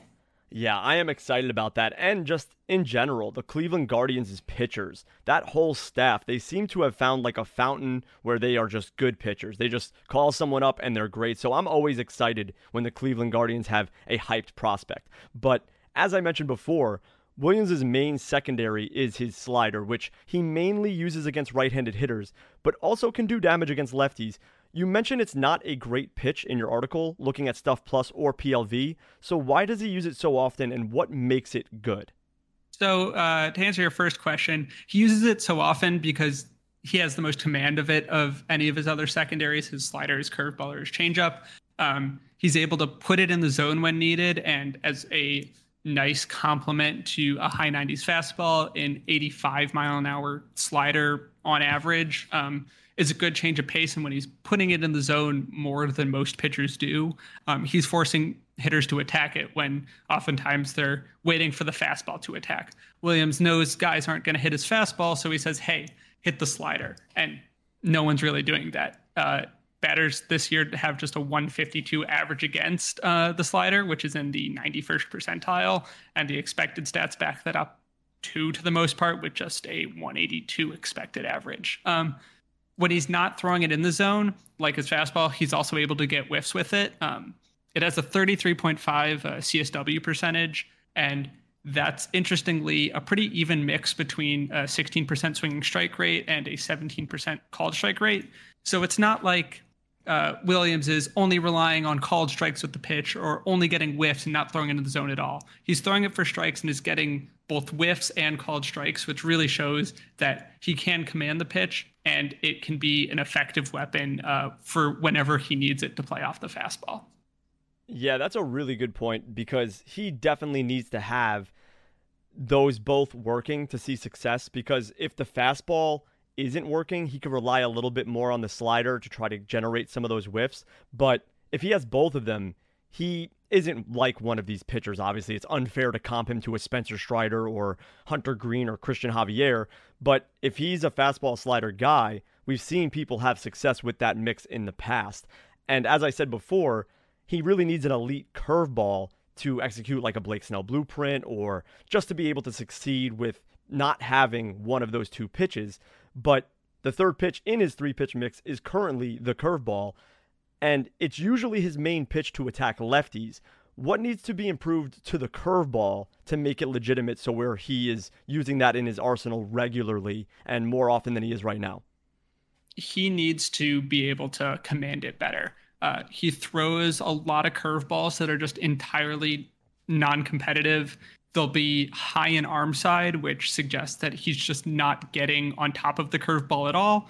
And when you're leaving a curveball high in arm side, it's not it to a lefty or a righty. You see it out of your hand and you know it's a ball. It's an instant take. It's something you lay off. And when you're trying to throw a curveball in an 0-2 count, 1-2 count to a lefty, it's just uh, a complete waste of a pitch. It's not in the dirt where you may even get like a free swinger like Javy Baez, who's you know in division, and Gavin Williams will see frequently. Um, it just it doesn't do anything in the at bat other than add to the ball count. Um, you can see that in his walk rates against uh, his walk rates through splits. Um, against righties, he's walking only 4% of the batters he faces, which is a well below average mark, but it's walking 16% of the left handed batters he sees, wow. which really shows that he's struggling uh, against opposite handedness hitters. But when he throws the curveball well and gets it in the dirt, it tunnels very well with his high fastball and shows that if he can get on top of the curveball and continually spike it in the dirt, not even just for a strike, um, he can have a formidable third pitch that allows him to succeed against opposite handed hitters.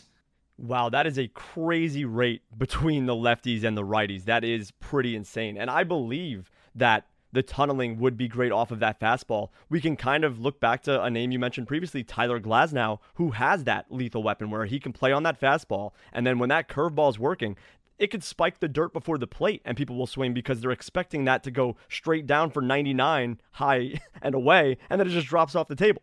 So it's really interesting to see that he can take that curveball and make it elite and we have to wait and see on that. Obviously, he's a rookie pitcher, so we expect big things out of him. And if he could take that next step next season and improve that curveball and locate it better, I mean, we could see some big ups for Gavin Williams next season. But for this season, How confident are you in starting Gavin Williams for the rest of the season? He's already thrown a new high in innings. He's at 130.1 right now compared to 115, which was his previous max that he threw in 2022. But his schedule is currently, as it stands, at the San Francisco Giants, at the Kansas City Royals, and then against the Reds at Cleveland Guardian Stadium, not at Great American Small Park. So, pretty good schedule. He's at a new high in innings. He's coming off of a little bit of an issue where he had to leave the game early. But what do you think of him for the rest of the season? A lot of people are entering the playoffs right now. You're already in them. I'm entering mine next week. I think a lot of people are approaching playoff season right now. What do you think of Gavin Williams for the rest of this season? I'm very confident in him down the stretch. Uh, obviously, had the just one inning start uh, last week, and then this week he had a start interrupted by about a 45 minute rain delay. So even though we went five innings, uh, there was a bit of a disruption, which was weird. But this stretch of games at San Francisco, at Kansas City, and then home against Cincinnati, it's about the best stretch of games he's had all season. Uh, despite being called up in a relatively weak division, he's had to go at Texas, against Philadelphia, uh, at Houston, home against Toronto, at Tampa Bay, home against the Dodgers, and then two games against the Twins. So a bunch of really difficult matchups. And I think at this point, uh, he's gotten enough confidence and had enough success at the big league level where he can really kind of test some weaker lineups and see if he can really go deeper into games. As for the innings count, uh, I don't think uh, if he gets to 145, 146 innings on the year, that's really something that the Guardians are going to be worried about. And it's not too much of a difference between the 130 he's currently at. So I think they're just going to let him go until he's uh, gets through the rest of the season. Okay, so that's fair. I'm also kind of high on Gavin Williams, but I have some legitimate questions for you to see who you'd rather. Let's say your playoffs start next week. We're going to base it off of that. Would you rather Gavin Williams against the San Francisco Giants, or would you rather Lucas Giolito against the Rangers? Uh, that's a pretty easy Gavin Williams against the San Francisco Giants. Their offense has been abysmal, and Giolito has really struggled both with the Angels and then now with the Guardians.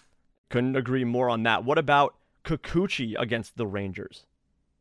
I would also take Williams there. I think that's a great I wouldn't say streaming opportunity, but a great opportunity for a young pitcher to get some Ks and prove himself. And the Rangers, even though they're struggling, are still uh, a bit of a risk in my eyes.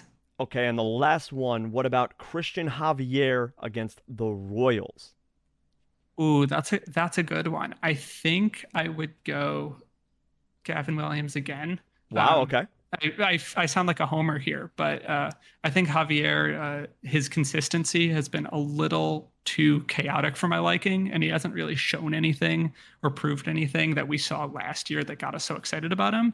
Um, so I would trust uh, what I'm getting out of Williams um, in that start than some of those other ones. That's very fair. Do you think Gavin Williams will be someone that can get a quality start for these upcoming starts where they'll let him go six innings? Um, I'm not sure. Uh, I think he can. I would safely say in one of those three games he'll get the six innings. Okay. Um, I have a hard time saying that he could in two of three or three of three. Um, his pitch counts haven't been an issue uh, for his low inning count. He's just been really inefficient. And uh, going back to the curveball uh, being just completely non-competitive, that's one of the main reasons he runs up these high pitch counts.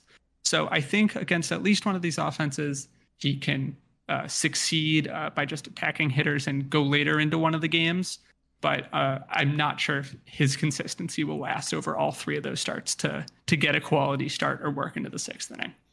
Yeah, that's great analysis there, and those are questions that a lot of people are asking moving into their finals. So it's great to see that you weighed in on that, and a lot of people might be making those decisions to drop Giolito and pick up Gavin Williams. So if you are in a fantasy league out there and listening to this, maybe that's a move you think about. But moving on from the rest of this season to next season we'll play our favorite game, Would You Rather. We kind of already did it, but we're getting into another form of it.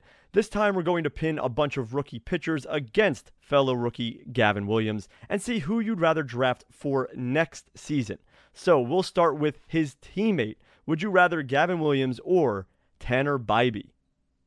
I would go Williams in this situation, which I don't think come 2024 draft season will be how uh, ADP lines up. I think uh, Bibee will go higher due to the uh, higher workload and uh, I think, stronger peripherals um, with a lower ERA. But in this situation, I think I'm going to go Gavin Williams. Um, I think he, his higher ceiling will come into play next year. And uh, Bibee has been uh, pretty inconsistent with his secondary pitches. And I think Williams has an opportunity to take a real step forward um, where Bibee may see some regression from what we've seen so far in 2023. So I really like Tanner Bibee, but I also am going to take Gavin Williams here. I just think the upside is a little bit higher. I see Tanner Bibee being a fantastic starter for fantasy purposes, but if you're looking for the guy that could be an ace and has just that ace stuff, I think you have to go with Gavin Williams. So I really like both of them. The Guardians are well off with their rotation with having both of these guys in it, but I will also go with Gavin Williams. What about Bobby Miller or Gavin Williams? Who do you have there? Um, so I will finally break from my Gavin Williams hype train and uh, go with Bobby Miller. We did um, it. I think he's uh, we we finally did it. Uh, I think he's a uh, supercharged version of Gavin Williams. Uh, he's got a better fastball at an even higher velocity somehow, and not only do all of his secondaries grade out significantly higher than Williams, uh, they are currently more consistent. Uh, he does have, you know, rookie inconsistency problems, but he's already proven that all of his off speeds uh, can succeed at the big league level, and I think it's only a matter of time before uh, Miller becomes one of the next great Dodger pitchers. I couldn't agree more. I too am going to take Bobby Miller, mainly because, like you said, those secondaries, they're currently better. They have a better profile in general. I just like Bobby Miller's stuff a little bit more than Gavin Williams. So I too am going Bobby Miller, not going to waste any more time on that. I think that's a great call. Next up, I think this is a pretty easy one because we already talked about it, but we have to ask because these are two big name prospects. Would you rather Gavin Williams or Eury Perez? Uh, I got to go Eury Perez. And unfortunately, it's not particularly close. Um, the interesting thing about uh, Eury, though, is that even though his fastball grades out by Stuff Plus better than uh, Gavin Williams is, um, it hasn't as seen as good results. Um, the flip side to that is that um, Perez gets both 90th percentile uh, whiffs on both his slider and curveball, which is absolutely absurd. And I think Perez's ceiling is about as surefire to be a future ace as you can see. Um, he's just that good, and a full year of him next year is going to be incredible to watch and hopefully uh, benefit uh, from in uh, fantasy. Once again, couldn't agree more. It's Eury Perez, no doubt. He looks like the most surefire ace out of any rookie pitcher in recent memory, at least. So, yeah, I am all aboard the Eury Perez train. I think he is leaps and bounds above Gavin Williams, unfortunately. And that's saying something because Gavin Williams is really good as well. So, yeah, I will go with Eury Perez. That's the only yeah. one on this list that's just way too different. it really just speaks to how good this rookie class is. Um, it really feels like a handful of these guys uh, could be uh, the next big thing for their teams, which is really fun to see, um, especially as the the kind of stalwarts of uh, pitching are fading out with Scherzer and uh, Verlander and Kershaw all slowing down and showing signs that they're maybe reaching the end of their careers. Yeah, it really is exciting. Like you mentioned Kodai Senga earlier, like as a Mets fan myself, I thought he was going to have a great season, but not this great. Like he's been really good. So it's great to see that these rookie pitchers are really stepping up and you can see them being the head of their staff for a time to come. So, yeah, really cool to see this rookie class succeeding. But we have one more would you rather. This one kind of close. Would you rather Gavin Williams or Andrew Abbott next season? Uh, I would take Gavin Williams. Um, I think uh, he just by tools is a better pitcher. Um, Abbott has been a little inconsistent. I think the start he got was uh, a little, not even a little, very lucky. But then he has to face the problem of pitching in Great American Small Park. And even guys who get a bunch of whiffs, like Hunter Greene or Nick Lodolo still struggle to succeed in that park. And I think that's just going to be too much of a deterrent for a guy this early in his career to succeed. So I'd go Williams again. Hate to be boring here, but I am also going to agree with you. Gavin Williams over Andrew Abbott.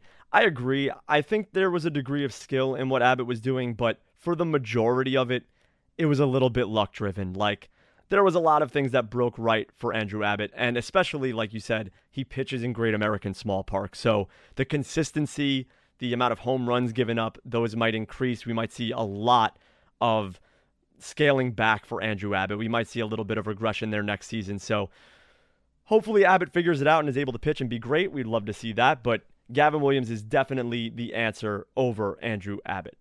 So that wraps up the interview with Nate Schwartz about his upcoming article, Unlocking the Ace Gavin Williams' Elite Potential. Nate, thank you so much for being here. Is there anything that you would like to plug? Your Twitter, any upcoming articles besides this one that you plan on working on? Let us know.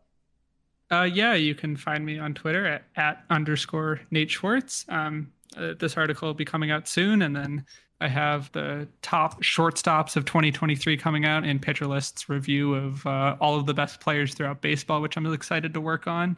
Um, and yeah, thank you for having me on. I always uh, love joining the pod, uh, so it was a good time as always. I'm looking forward to that shortstop article. That should be really interesting. And I'm looking forward to the release of this one as well. It's a great read, so I suggest everyone go to the Pitcher List website and check it out once it's up. But that'll wrap it up. Nate, once again, thank you so much for your time. We love having you on the pod. Yep. Thanks for having me, guys. Now, moving on to pitcher and hitter streamers for the upcoming week. John, who are some pitcher streamers to look out for right now? Yeah, I'm just going to preface um because again, fantasy baseball playoffs is a weird time on the waiver wire. People are getting yep. dropped for no reason, stuff like that. So, honestly, look at your waiver wire. There's probably guys that are like 60% rostered, uh, 50% rostered that that are really good streams. Um, you know, for example, I've been finding Kyle Bradish on my uh, waiver wire, Grayson Rodriguez on my waiver wire.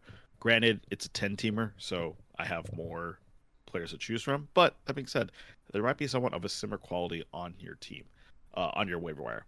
That being said, if you are looking for a couple guys, uh, two options that I don't necessarily super trust in, but might have some shots because you know poor, uh, poor uh, opponent mix. Bailey Falter uh, of the Philadelphia Phillies going up against the Washington Nationals. He's had a couple good starts, which is why I'm kind of going with this. Recency bias is a great thing.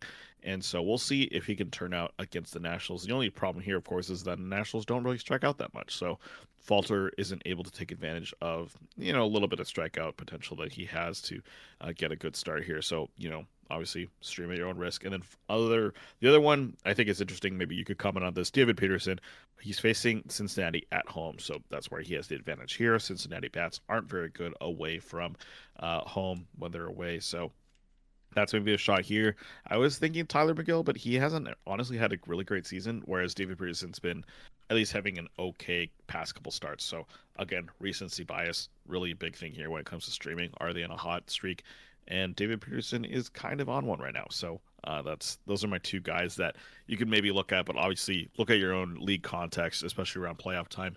Maybe it makes sense to um, you know go out on a flyer on a different different guy who's available because you know he's more rostered or something like that. So yeah, Bailey Falter, David Peterson, and whoever's available on your waiver wire. Yeah, so I actually wrote down a few names for my own personal research, not even for the podcast. So in my own home league, I was looking at streamers and who would be available, what their matchup is for the semis, the finals for my personal home league, and just some names to throw out there if they're out there on your wire that I like the matchups and I think they're decent streams. Aaron Civale next week is versing the Baltimore Orioles at Baltimore, so favorable for pitchers. And that's on Thursday, September 14th. Kyle Harrison on Wednesday, September 13th against the Guardians. I think that one's not bad. Christopher Sanchez has a two start next week, I believe, because the doubleheader. But the first start's against the Atlanta Braves, which I'd probably skip on that one. But the next yeah. one comes up against the Cardinals on Sunday, September 17th. So I kind of like that one. And then after that, he also gets the Mets. And then I also wrote down a name you mentioned, Tyler Megill. He actually pitches this Sunday against the Twins, which we know mm like to strike out a lot, but also can burn him badly. But the next start would be coming against the Reds at Citi Field and not Great American Small Park. And that's next week. So I kind of like that matchup. And Tyler Megill hasn't been great this season, like you said, but he's been great as of late. His stuff has really played up as of late because it wasn't there earlier this season. He's been horrible, but it's been better as of late. And Nick's mentioned that, I believe, as well. So I think Tyler Megill, David Peterson are pretty good shouts as long as they're available and that they're versing the teams that they're supposed to be going up against. Cincinnati away from Great American Small Park, the Twins, all decent teams to stream on. So, yeah, I would roll with any of those names. Bailey Falter's good, David Peterson's good. But like John said, the fantasy playoff time period is a crazy stretch and you never know what's out there or what's going to be there. So just do a little bit of research, look up schedules, look up who's on your wire, and take the best names available because all that matters is production right now. Like I said, if you have Lucas Giolito, drop him. Pick up any of the guys we just mentioned right now because they probably will do better than Giolito. So it's times like this where you have to really consider hey, who's on my team? Are they performing well right now? And what's out there. And if you can weigh all of that and come out on the other side, streaming David Peterson against the Reds, you might win your league because of it. So take deep consideration of what's going on in your league because not all the time can we tell you exactly what's perfect and who to stream for your personal league. So just look around. It definitely helps. And then for hitters, I have one to recommend. If he's out there, he's 45% rostered on Yahoo. JP Crawford of the Mariners. The Mariners are in the middle of a heated playoff race, and JP Crawford has been one of the many reasons why they've been winning games.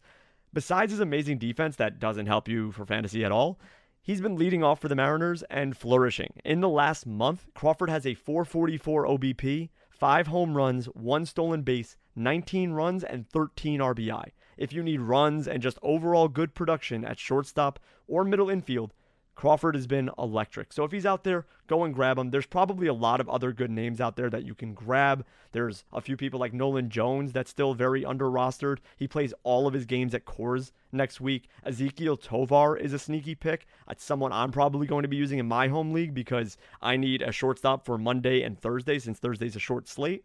So Ezequiel Tovar is a great person to pick up because they get the Cubs and they get the Giants in Coors Field. So I like all of those matchups. So Rockies are good for next week.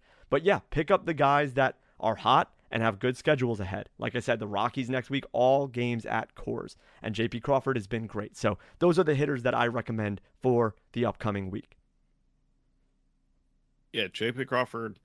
The only thing I'll say about him is uh, my opponent did pick him up. So I guess I'm kind of hoping for some bad vibes, but uh, I'm, I'm, I'm joking a little bit about that. But yeah, he's I mean he's been one of those guys where it, it's like fringe shortstop, right? Like uh, that's kind of what he's been all season. Yes, absolutely. Um, but that makes him perfect for picking up for a playoff run because he's going to be available on your wire. Um, and he's a guy who, again, you can immediately cut if you need to because you're not investing that much capital into him. Um, but yeah, there's there's still a bunch of guys available, especially those Coors guys. I think that you mentioned.